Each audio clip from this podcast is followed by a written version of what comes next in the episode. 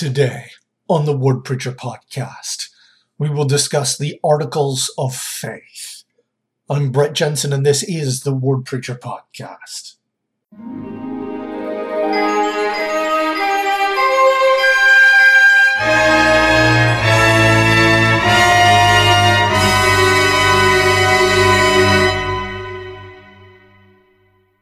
All right, our Come Follow Me curriculum will bring us to uh, technically the reading covers Official Declaration 1 and 2 and the Articles of Faith.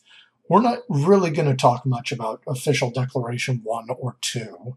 Um, they involve changes to policy that were made uh, by inspired prophets of the Lord that were appropriate for the time. Um, and we're going to focus on the articles of faith because I think that that is more valuable uh, study. So let's get uh, going with the first article of faith. We believe in God the Eternal Father and in His Son Jesus Christ and in the Holy Ghost. Now, there are those outside the church who want to cling to a paradox of three in one and one in three that somehow simultaneously all three and also one. Now, this version of God was essentially a surrender by the leaders of the Catholic faith, failing to reconcile what the scriptures taught about the Father, the Son, and the Holy Ghost with the traditional concept of oneness and monotheism. This article of faith, though, very clear. There are three separate individuals. Now, this doesn't mean that God isn't one. The oneness of God, though, does not come from some sort of physical fusion uh, any more than the three personages of the Godhead come from some kind of multiple personality disorder. That's that's not where these three personages come from. The unity of God was a more vital principle to emphasize in the ancient world, in which if a particular God did not do what you wanted, you might find favor in the eyes of someone else in the pantheon. Now, even today, there are members of the church who want to emphasize the concept of, say, Heavenly Mother, not to inform the understanding of the eternal nature of gender and the divine source for the roles of mother and father, but to pretend that one parent might give a more satisfying answer. Now, just as in the Godhead, there is only one way. There's only one answer. And you're not going to manipulate a member of the Godhead to do something that the others would not do. Otherwise, it would be imperfect. So, in this way, Jesus Christ is literally the Word of God. He's not going to do anything but that his Father would do. And if we have seen him, it is as though we have seen the Father because of this kind of oneness. All right, the second we believe that men will be punished for their own sins and not for Adam's transgression. Now, humanity is under the influence of ancient events, covenants made with Abraham, Isaac, and Jacob, and the fall of Adam that has real world consequences for all the sons of men on the earth. But human beings are not born bad. Now, there's a human nature, a natural man that has a tendency to be selfish and to not live up to our potential. But simultaneously, there's a reason that God values us. And everyone will get a fair shot.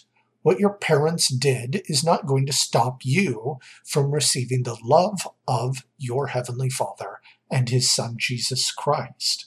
This is sort of the dilemma that King Benjamin was unfolding when he said, on the one hand, you're not even the dust of the earth.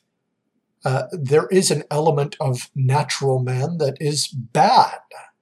But on the other hand, God loves the least of these. And when you are in service to your fellow men, you are in the service of God. So there's there's both sides of that. We have literal problems that uh, that mean we need to be humble. We should not think of ourselves as great.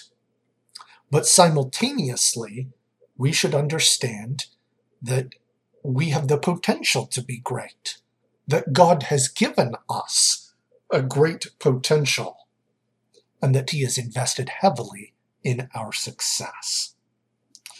All right, the third. We believe that through the atonement of Christ, all mankind may be saved by obedience to the laws and ordinances of the gospel. Now, everything in our faith revolves around the atonement of Jesus Christ. A person does not accept the atonement of Jesus Christ while ignoring his laws and ordinances. Faith is expressed by following him to the best of our ability. Now, of course, that, that means, that does not mean that we can obey enough laws and ordinances that we can qualify for salvation without the atonement of Christ. That's nonsense. We will never get to that point. But simultaneously, how can a person accept Christ while rejecting his laws and ordinances? To accept Christ and qualify for grace, you probably should do what he says. All right, the fourth. We believe that the first principles and ordinances of the gospel are first faith in the Lord Jesus Christ, second repentance, third baptism by immersion for the remission of sins, fourth laying on of hands for the gift of the Holy Ghost. This is fairly straightforward. Faith, penitence, the ordinances of the gospel, the gate at the head of the straight and narrow path that leads to God has remained essentially the same from the days of Adam. And you still need it today.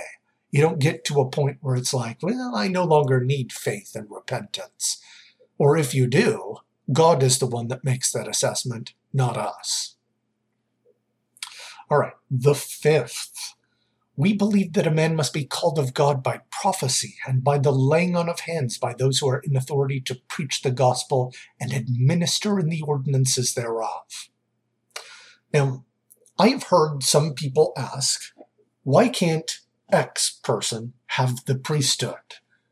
And sometimes this is referring to women generally. Why can't women hold the priesthood?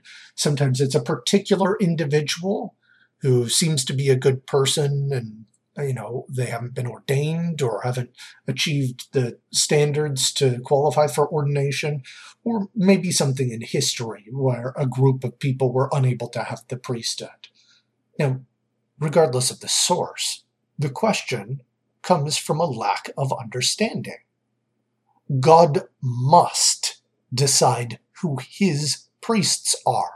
In order to qualify for god to give his power you have to accept who he says are his priests. And you, you don't necessarily get to pick that. While it's absolutely wonderful to live in a time where God has called so many people to be priests, if we stop listening to who God wants to be priests, then what are we doing? I mean, the order of the priesthood is to act as a proxy for God himself by, by doing what he would do, in the same way that Jesus Christ humbled himself to do exactly what the Father asked him to do, even though it was uncomprehendably difficult. Now, if we stop listening to who God wants to be priests, then, I mean, any other way, that's not going to God. That's not asking for a blessing, it's demanding that God accepts something. That's not faith. That's not how the priesthood works. That's not service. That's, I deserve something. That's not humility. It's pride. Um, now, it may be difficult to be humble. There may be some things about who God calls that we don't understand. But if you seek God, if you truly are willing to humble yourself, to do what he asks, then you can have faith and confidence that in the end, just like with Adam's transgression, you're going to get what you need. You will have access to all the ordinances and all the priesthood power that you will need to return and live with him. It's a pretty good deal if you do it his way. If you do it some other way, well, it's not a deal at all. The other thing I want to touch on is prophecy. That a man must be called of God by prophecy. Priesthood and organization leaders strive to obtain the gift of prophecy. It's to ensure that men are called of God. Now, this doesn't mean that a calling can't change. Someone may have a circumstance arise and may need to do something different. Or it's possible that a person who is called by prophecy may not uh, live up to the potential, to the opportunity that has been extended to them to fulfill the prophecy. Now, that doesn't mean throw prophecy out. Of course, we still seek the Lord. This is vital because we don't vote. Raising your hand to sustain someone, that's not an election. We aren't campaigning for who's going to have a particular assignment or office. We try to remember the way that the Lord humbled himself to wash the feet of his apostles, remembering that position in the church is less about authority and more about service. All right, sixth, we believe in the same organization that existed in the primitive church, namely apostles, prophets, pastors, teachers, evangelists, and so forth. Jesus had it right. Apostles were ordained by him to lead his church. If you've got some other organization, well, I mean, you can have another organization, but Jesus had it right. All right, the seventh. We believe in the gift of tongues, prophecy, revelations, visions, healings, the interpretation of tongues, and so forth. The day of miracles has not ceased. And if you think the day of miracles has ceased, then for you, perhaps it has.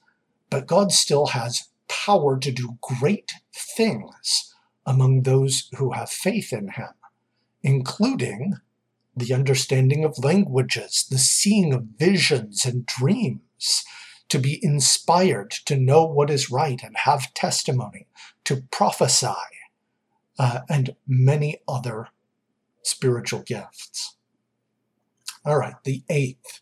We believe the Bible to be the Word of God as far as it is translated correctly. We also believe the Book of Mormon to be the Word of God.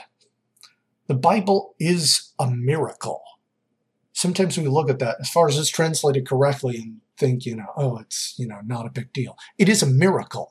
Men gave their lives so that we could have these words. And with these words, Joseph Smith was inspired to seek the Lord in prayer. Now, the Book of Mormon is also a miracle. There are lazy learners out there who try and claim that Joseph made it up or he just copied the Bible. But if you actually read the book yourself, not just a couple of snippets out of context, you'll see that it is so much more. In fact, it is the best tangible piece of evidence that Jesus Christ is the Son of God, that he was literally resurrected, not just elevated in the eyes of his followers after his death, he was literally resurrected, and that he lives today. Not to mention that the strength that it adds to the claim that Joseph Smith was his prophet. Enemies of the church cannot adequately explain it away, which is why, honestly, they rarely talk about the Book of Mormon, or if they do, it's always this tiny out of context snippets where they're talking about something that appears to be a quotation of Isaiah or something that seems out of place, like horses or something like that, which we have learned after the fact absolutely existed. All right, the ninth. We believe all that God has revealed, all that He does now reveal, and we believe that God will yet reveal many great and important things pertaining to the kingdom of God. This one is pretty straightforward. God is not dead, nor doth he sleep. The tenth. We believe in the literal gathering of Israel and in the restoration of the ten tribes, that Zion, the New Jerusalem, will be built upon the American continent, and that Christ will reign personally upon the earth and that the earth will be renewed and receive its paradisical glory. The promises that God made to Abraham, Isaac, and Jacob did not stop counting when Jesus came. In fact, Jesus' coming was a part of keeping these promises. They will all be fulfilled. Every one of them. God keeps his promises. All right, the 11th. We claim the privilege of worshiping Almighty God according to the dictates of our own conscience and allow all men the same privilege. Let them worship how, where, or what they may. Now, freedom of conscience is vital to our faith. We invite all to come unto Christ with the understanding, just as he himself had, that some will reject him. We uh, allow people to make their own choice, and we strive to choose him. All right, the 12th. We believe in being subject to kings, presidents, rulers, magistrates, in obeying, honoring, and sustaining the law.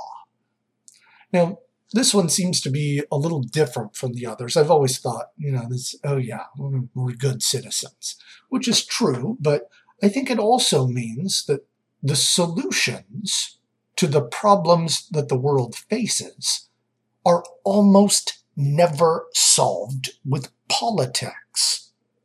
Uh, there are exceptions, but as a general rule, politicians are not solving the big problems that the world faces. So, with that in mind, we it doesn't mean don't do anything with politics, but certainly don't pick fights with people. We don't need to start rebellions as much as we need to obey Jesus Christ. That will make more difference than anything else. All right, the 13th. We believe in being honest, true, chaste, benevolent, virtuous, and in doing good to all men. Indeed, we may say that we follow the admonition of Paul. We believe all things, we hope all things, we have endured many things, and hope to be able to endure all things. If there is anything virtuous, lovely, or of good report, or praiseworthy, we seek after these things. So living our religion is about not just, you know, attending church. It's literally being honest, true, chaste, that we try and be benevolent. We show kindness. We do good to all those around us. We believe that we are all the children of God and that we are seeking truth and goodness it's not enough to say, oh, I'm a part of the true church, therefore I need not seek anything else. Absolutely, we need to continue to improve.